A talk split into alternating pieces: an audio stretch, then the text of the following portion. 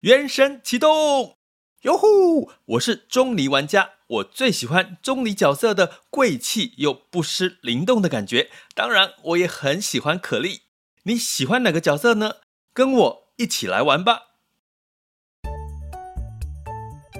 想要掌握即时市场观点吗？订阅郭俊宏带你玩转配息，每天不到十七元，你将享有专人整理的每月读书会。配息热点分析以及热门主题解答困惑，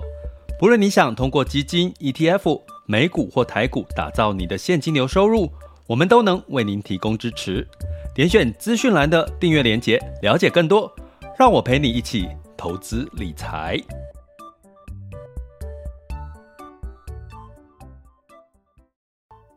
各位亲爱的学员以及听友们，大家中午好、下午好、早上好、晚上好。今天是二零二三年的四月二十七日，周四的时间。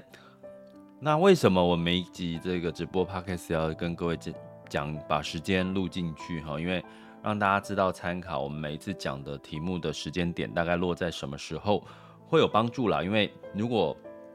如果你有，其实你知道，大家知道，其实我们的 podcast 哈。有一年前的这个 podcast 的内容，还是有人会去听，还是会有人去听这个单集。所以呢，我录这个时间点，其实是让你们知道你们听的这段这个单集的这个市场，或者是事件是发生在哪一年，哈，哪一个月份，哪一个时间，哈，所以是有背后这样的一个目的。那嗯，今天想要跟各位聊一下，虽然有一点。没有那么有点沉重的题目，可是我觉得也没有到呃该悲观哈。其实就是简单来讲，呃很多的事情如果没有看不到未来，就是靠自己嘛。很多事情就靠靠自己。那刚好我昨天去了一个机构哈，去讲这个有关。这个不管是投资理财，或者是有关自己退休规划的一些呃看法跟做法哈，那其实也提到了目前哈这个劳退哈劳保年金呢，呃劳保年金呐哈，我这个主题写劳退年金，应该写劳保年金。那劳保年金，如果长期听我们频道听过，就是告诉各位，其实跟劳退新制不一样哈。劳保年金是政府哈这个给的哈政府的预算哈，那呃劳保就是呃我们一般的劳工是缴的是这个保费哈，我们缴的是劳保保费嘛。那劳退新制是从你的薪水哈这个雇主哈从你的薪水的比例提拨六趴，所以是雇主的责任，它是取代了旧制哈劳基法旧制的这个提拨，所以呢它是直接给钱哈就是。雇主给你的钱，然后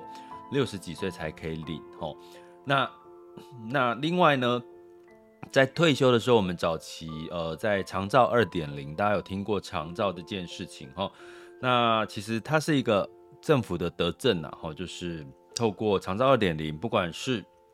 这个训练更多的照护人员，或者是给钱吼，基本上呢，其实也。之前呃，我也提过，它其实是对我们来讲是减轻了一般人的家庭的长照的负担。那呃，我有提过我自己的一个朋友的例子，就是他已经进入到长照的状况十年了，也就是说，他从五十岁左右，然后长照十年，现在六十岁，哦，仍然持续被长照的状况。那呃，政府哈、哦、这个有有补贴哈，那可是呢，最后十年很长嘛。假设你一年花个四万块左右，因为他同时在安养中心，同时又请一个外劳，假设五万块好了，一年六十万，十年就花了六百万了哈。所以如果没有保险的这个呃给付的话，你可能就是要最后哦个案就是去呃卖掉房子，然后去。继续去负担这个呃长照的费用哈，那听起来有点沉重哈，但是其实我们讲，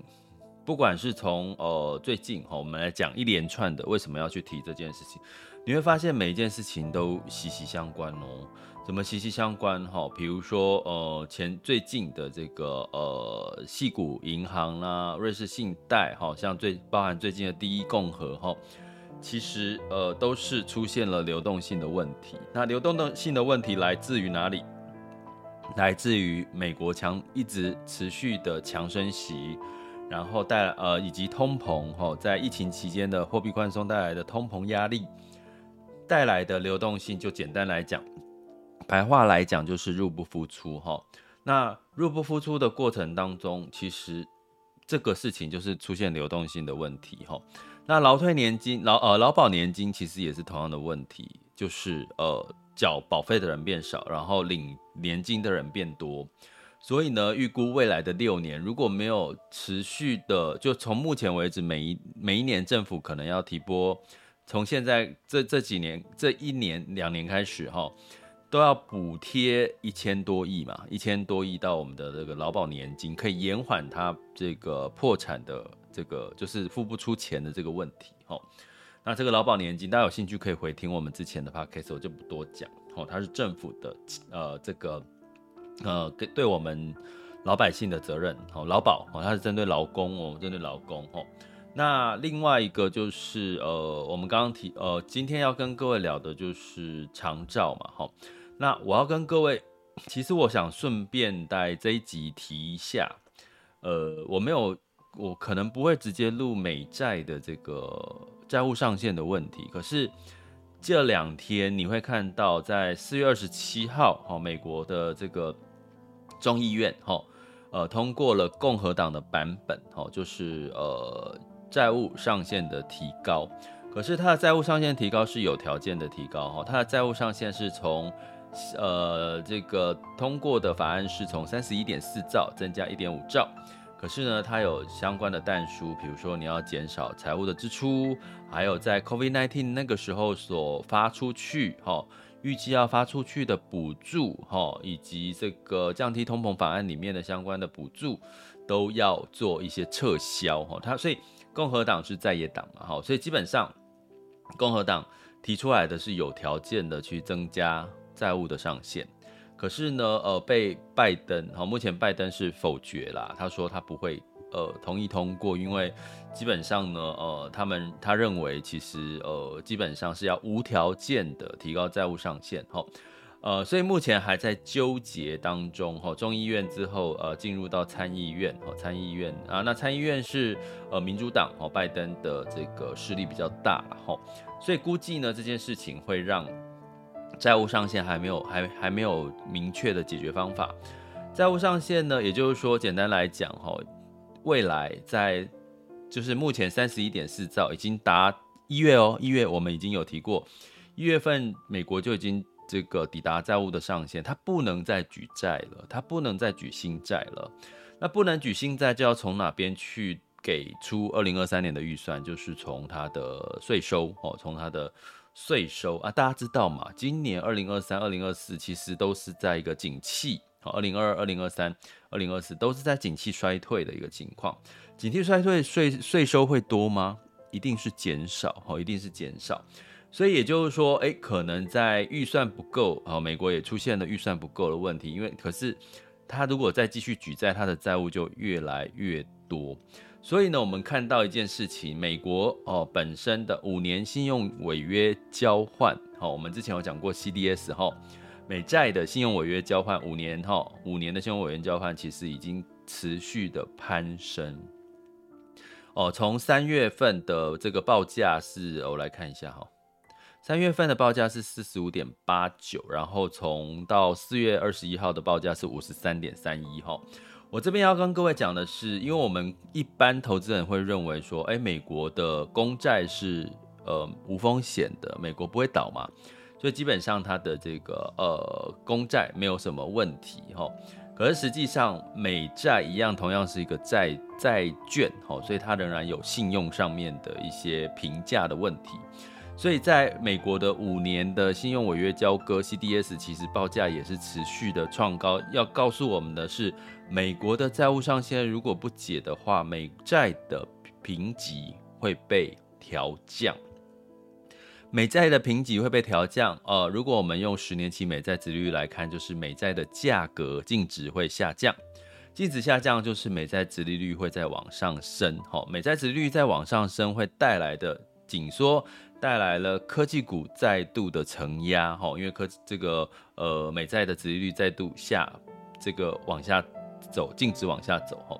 所以呢，从这边来看呢，其实这些所有的因素，其实又是在财报第一季财报公布之后，美国哦接下来面临到的下一个问题，很重要的问题哦。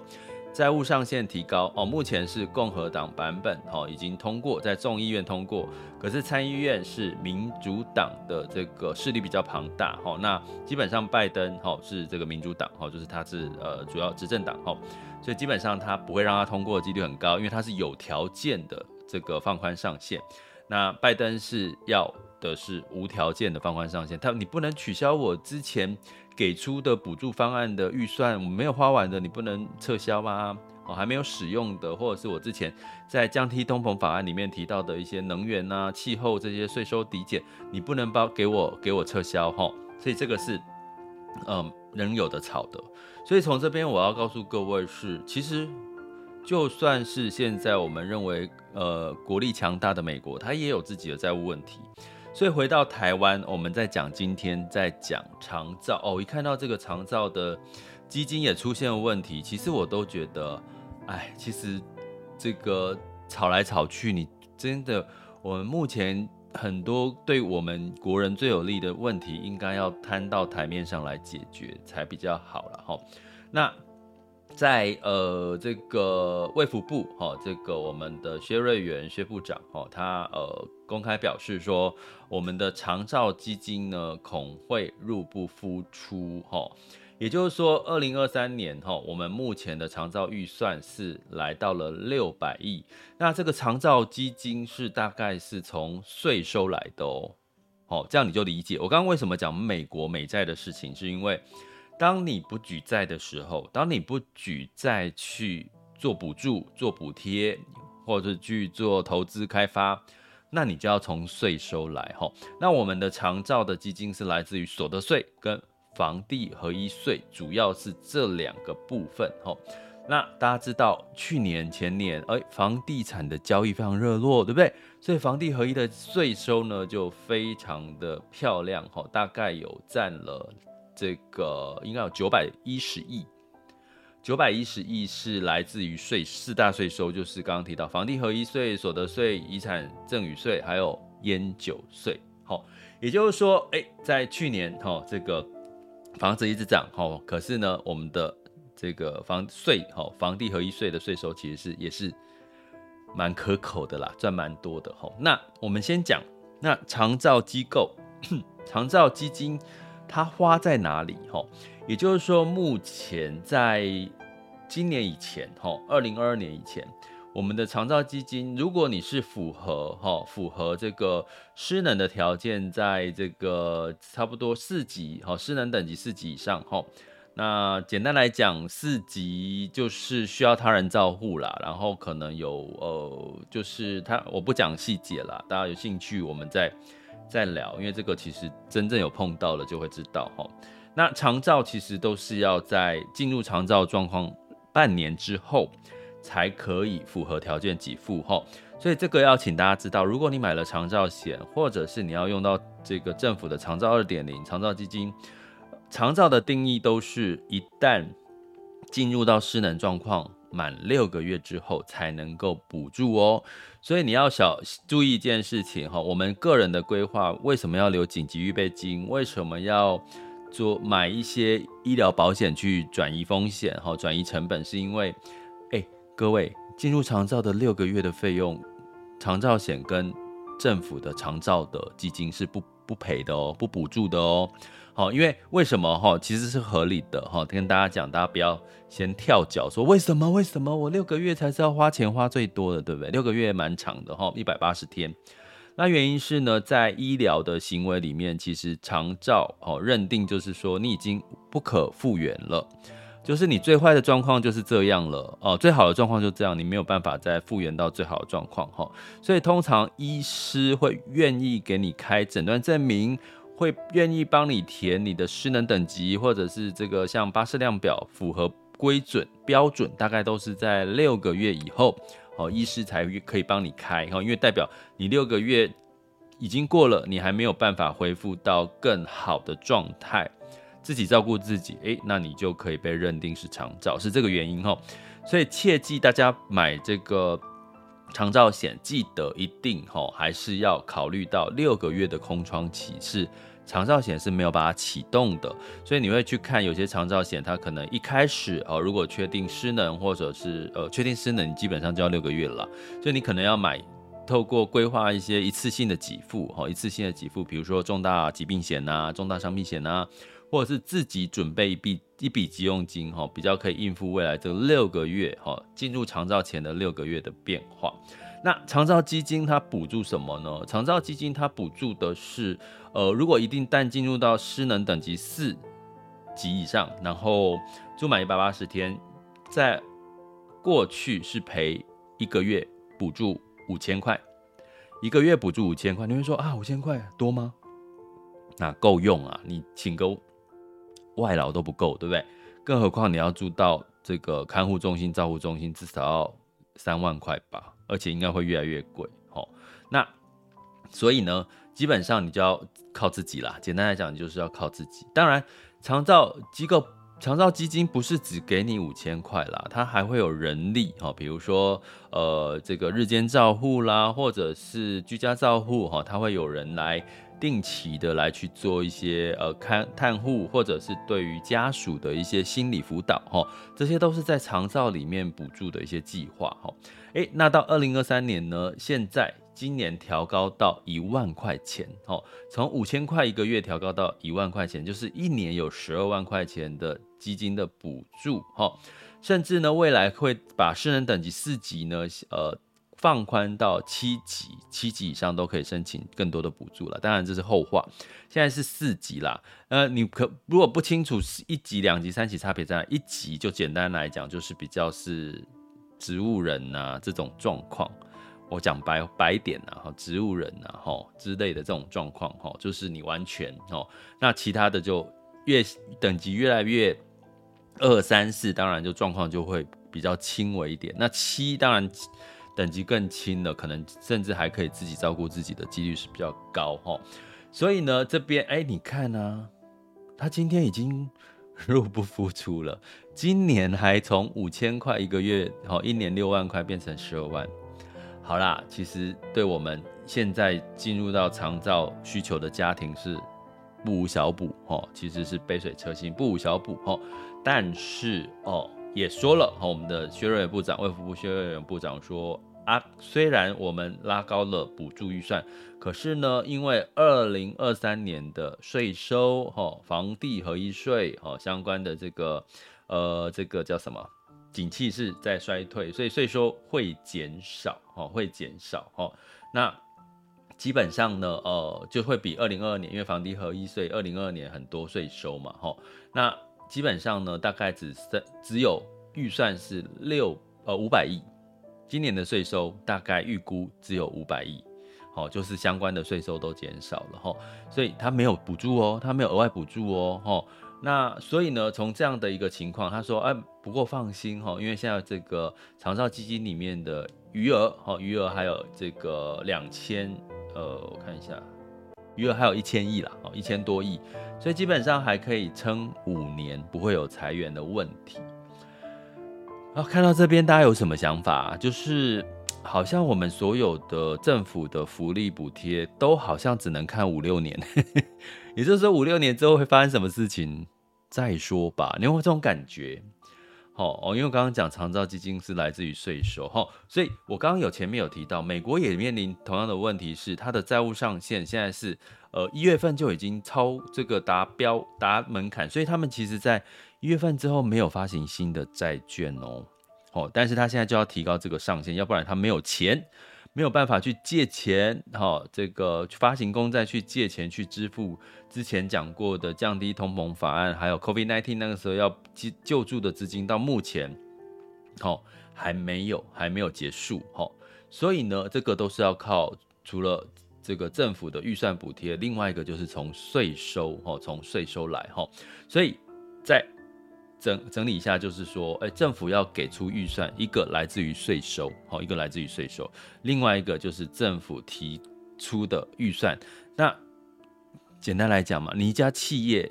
税收就相当于一家企业的营收，我的获利哈，我的赚的钱，我拿来去花在这些福利上面，我没有赚的钱。我要如何生出预算？那当然就是举债喽。所以政府就两件事，一个抽税收，哎，不够的就是举债。可是目前这几年，从美国、台湾各方面，其实都是举债非常的多。吼，呃，这呃，目前的台湾的举债大概有二十三兆，哦，我们债务大概二十三兆。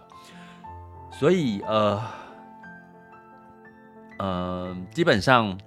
不管怎么样啦，这都是已经在发生的事情，我们也很难去特别改变什么。所以我最后想要跟各位讲的，因为现在想要提早退休的人，只有变得越来越多，没有越来越少。我相信你也是这样的想法，齁。所以呢，我想跟各位讲的是，如果你只是什么都不做，只靠劳保。只靠政府的福利，只靠劳退新制，那我告诉各位，目前你你会遇到的状况是，目前台湾请领劳退的平均年龄是六十一点二八岁哦，六十一岁左右，未来到六十五岁你才可以请领，尤其是你是二三十岁的年轻人，其实不要二三十岁，四十岁、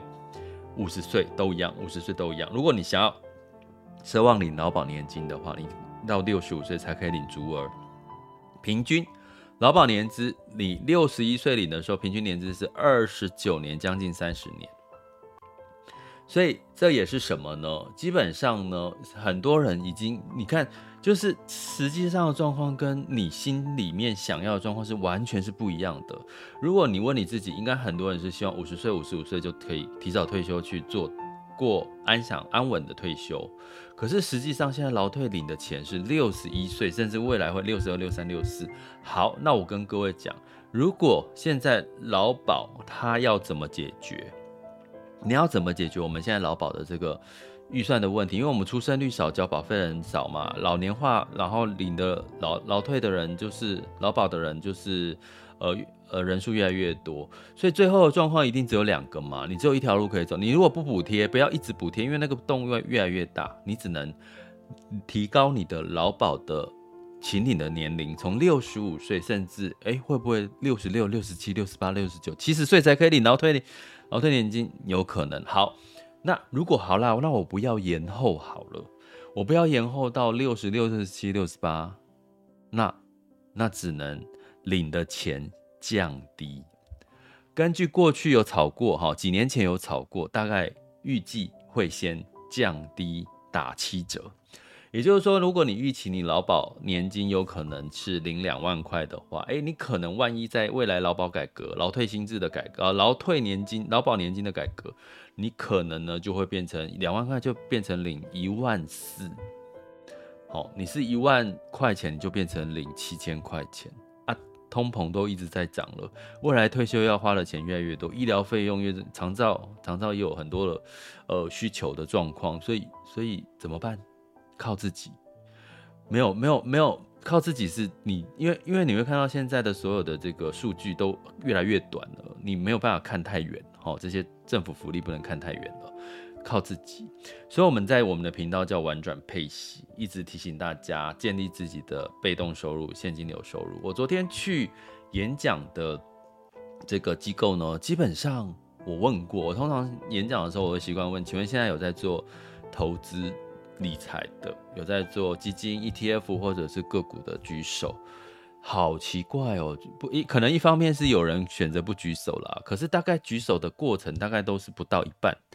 大概不到一半的上班族都还没有在帮自己真正的去做退休，呃，做这个投资理财的这个执行齁，到底是不是这样啊？在座各位，我们现在在线上有一千八百多位，然后到底你们自己有没有在做投资理财啦？你们听完之后有没有自己去做投资理财？不一定，不一定要照照，就是至少你有一个逻辑方法，自己去做做看，去试试看有没有啊？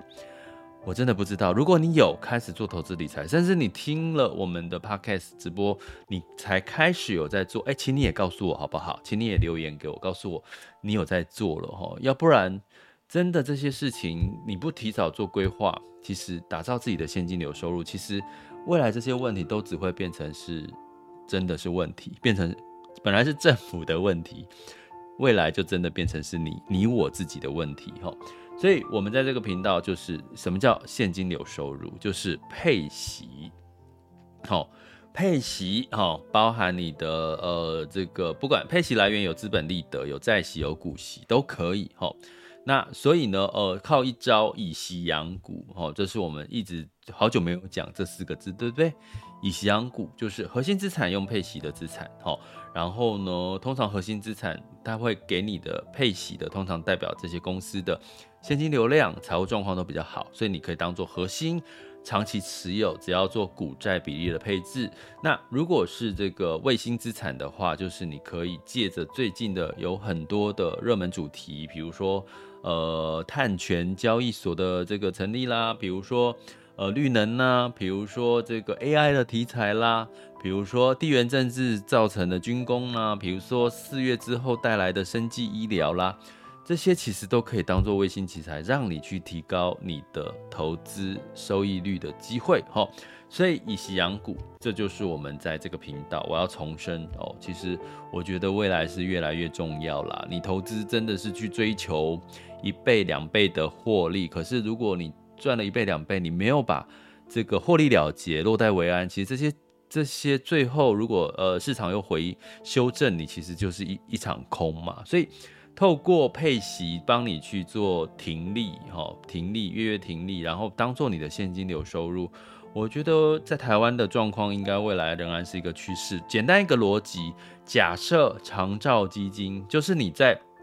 身体健康的时候，你用打这个配息的标的去打造你的现金流收入。万一不小心真的进入到长照，经呃需要人家长期照护，或者是家人需要长期照护。这笔钱现金流不就可以拿来当做长照的这个每个月必须要花费的这个相关的预算的补贴吗？所以进可攻退可守哈，所以我我还是呃真的呃提醒大家哈，其实未来哈配息呃跟这个领息的这样子的一个呃投资理财策略，我相信只会越来越重要哈，因为我刚刚讲的这些事情都在呼应。你要自己准备了，靠自己了。那我在这边也提醒我们的学员哈，因为我们四月份，因为今这这这个月到五月初都几乎都是财报在干扰市场，没有关系，我们已经知道了，就是财报在干扰市场嘛。那财报过后不就是开始在看什么时候要复苏，什么时候美国升息要到顶？哈，所以呢，我们将做，我要做一件事情哈，就是。我们四月份的 EP 零二、EP 零三，我将要开放给我们的学员，我们的呃另外一个付费课程，就是前进美股直达车的二零二三年版本，我会把它开放到我们四月份的这个课程里面。也就是说，呃，我们应该礼拜五吧，礼拜五就会上架这个我们的这个 EP 零二、EP 零三，就是我们二零二三年版的。前进美股直达车哈，那它的市价是诶六千块，原价六千块的课程，我把它放呃，就是我们订阅学员，你就是可以呃直接哈，我们呃 EP 零三、EP 零二、EP 零三，我直接给大家赶快去准备一下哈，前四月份之后，五月份之后财报公布完之后，开始进入到什么更多的热点主题诶。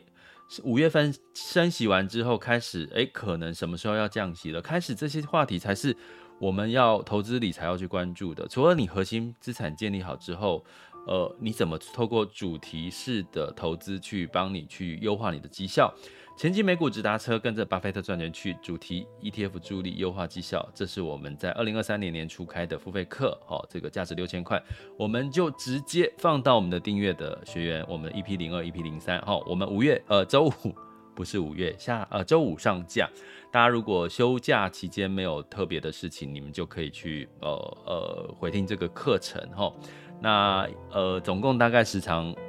三个小时，不过没关系，慢慢听哈。五月份之后哦升息之后还有一段时间哈，慢慢听哦，不要急着说有压力。因为我最近也做一个调查，好像这个线上课程大概抓一堂课三十分钟到四十分钟，是大家承受忍耐力哦，学习学习效果比较好的。可是我们这个前进美股直达车，不好意思，我们就是两两个两部两部曲，然后就是一部大概一个半小时，因为我们这个课程的定价是六千块嘛，啊六千块，当然三个小时才可以让你学得完整，哦是完整的课程哦。没有偷工减料的完整课程哦，我们会放到里面。所以如果你还没有加入我们的这个呃订阅行列哦，就是订阅学员专属了哦，那就是点选哦 Mixer Bus 的赞助方案，或者是在我们各个平台网校 School 点 Happy to be rich 的订阅，或者是音频专案也有音频专案的这个在 First Story 的后台一样点下去，呃就可以直接透过 Apple Podcast 还有这个 Google 呃 Google 对。然后 Spotify 然后来这个收听我们的相关的课程，而且我们是有视频的，好有视频的哈。那呃我我的目的是呃差不多了啦。美国的相关的这些讯息，包含像升息到降息，美债美债债务上限早晚会解决，早晚会解决。可是没有解决之前，都仍然会是哦会是这个。持续的市场波动仍然在，可是这个波动到五月份、六月之慢慢就会接近尾声的几率就会比较大了哈，所以趁这个时候好好的去学习主题哦，怎么去做一个了解，去做挑选，去做布局的一些呃操作技巧策略，我觉得哎这个时候正是时候哈，所以就哦就是呃我们订阅学员的福利哦，请在这边顺便告诉大家。想要掌握即时市场观点吗？订阅郭俊宏带你玩转配息，每天不到十七元，你将享有专人整理的每月读书会、配息热点分析以及热门主题解答困惑。不论你想通过基金、ETF、美股或台股打造你的现金流收入，我们都能为您提供支持。点选资讯栏的订阅链接，了解更多。让我陪你一起投资理财。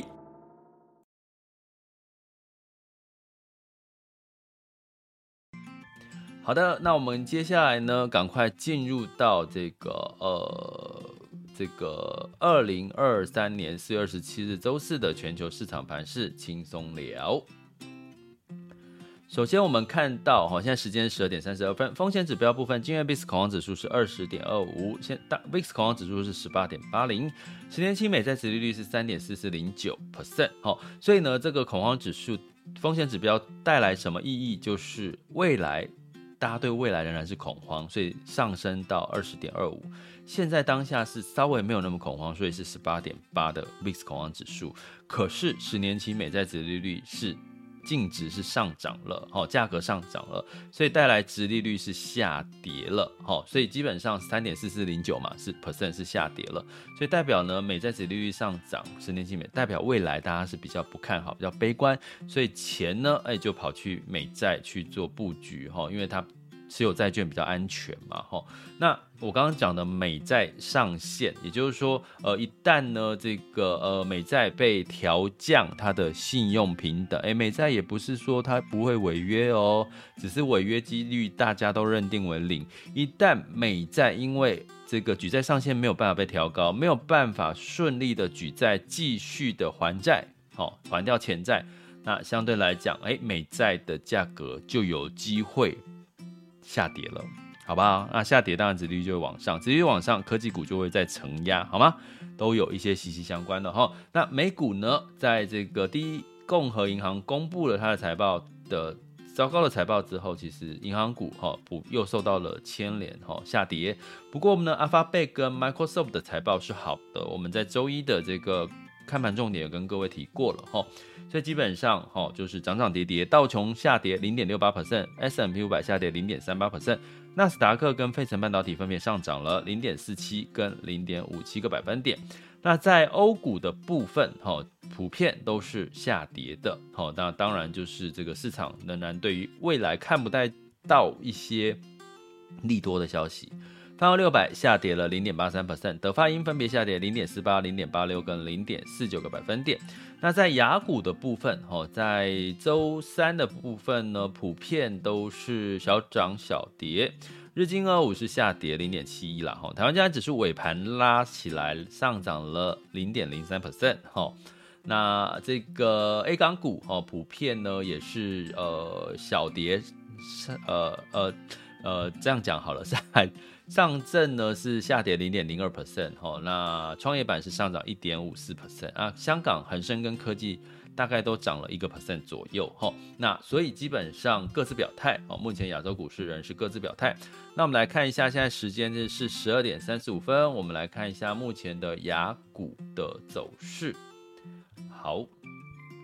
目前台湾加权指数是上涨了四十八点，来到一万五千四百二十三点二四。哈，那在台积电呢是上涨零点五一 percent，来到四九四。哈，那其实跌了几天，稍微涨一天，其实不代表你可以开始乐观了，好不好？还是要谨慎哈。那金融股哦，一样跟美国的金融股一样哈，比较偏弱哈。那柜买指数呢是上涨零点四八 percent，现在时间是十二点三十五分。那呃港股的部分，恒生指数是上涨零点零八 percent，恒生科技是下跌零点八四 percent，上证指数是上涨零点二 percent，深圳指数是下跌零点一一 percent。那日经二五呢是下跌零点一九 percent，南韩综合平盘，那新加坡海峡是上下跌了零点五二 percent 哈，所以今天的雅股呢仍然是比较小涨小跌。那能源的部分哦，能源呢就跌幅比较深了。六月份布兰特原油期货是下跌了三点八 percent，来到七十七点六九美元每桶，所以油价就是差不多七八十块上下波动，其实是合理健康的啦。哦，所以没有不用过度的担心能能源本来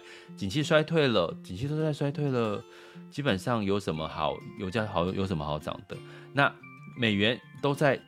这个。慢慢的偏弱了，那油价也没有什么好跌的，哈，所以大概会支撑在这，哈，所以呢，就是供需跟呃需供需的变化，哈，那金价的部分呢是下跌零点四 percent，哈，六月份的交六月份交割的纽约黄金期货是下跌零点四 percent，来到一千九百九十六美元每盎司，哈，那这个呃当然是整体的呃基本上没就是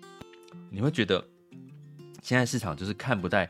就是你远望天空有乌云，可是又看不到未来是不是会变好，乌云会散的时候是哪一天？就是这样，所以就是所有的这个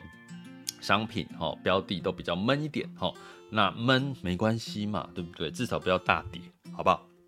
闷就是让它消化一下这些利空的利空的这个情绪，没有不好哦，哦所以你要懂得这个各中的这个逻辑。那汇市的部分，哈，就是刚刚提到，哈，美元呢，呃，稍稍的放缓了，美元指数来到一百零一点四三七二，美元兑换台币是三十点七一，美元兑换人民币是六点九二五七，美元兑换日元是一百三十三点六二，好，所以跟这个新兴市场的货币跟美元大概是各自有强弱的不同，哈，所以从这边来看，看不出什么太好的消息，也看不出什么太坏的消息，所以市场的表现就不会有大好或大坏的情况，那当然又有这个第一季的财报仍然持续在公布当中，下周一样还是齁。不过呢，接近五月份了，升息也真的可能接近尾声了。美国最新的风险是来自于它的债务上限的问题，我们将在下周持续来追踪一下美国债务上限这个问题的现况，好吗？那就持续关注我们喽。这里是郭俊宏，带你玩转配息，给你几次操作观点，关注并订阅我，陪你一起投资理财。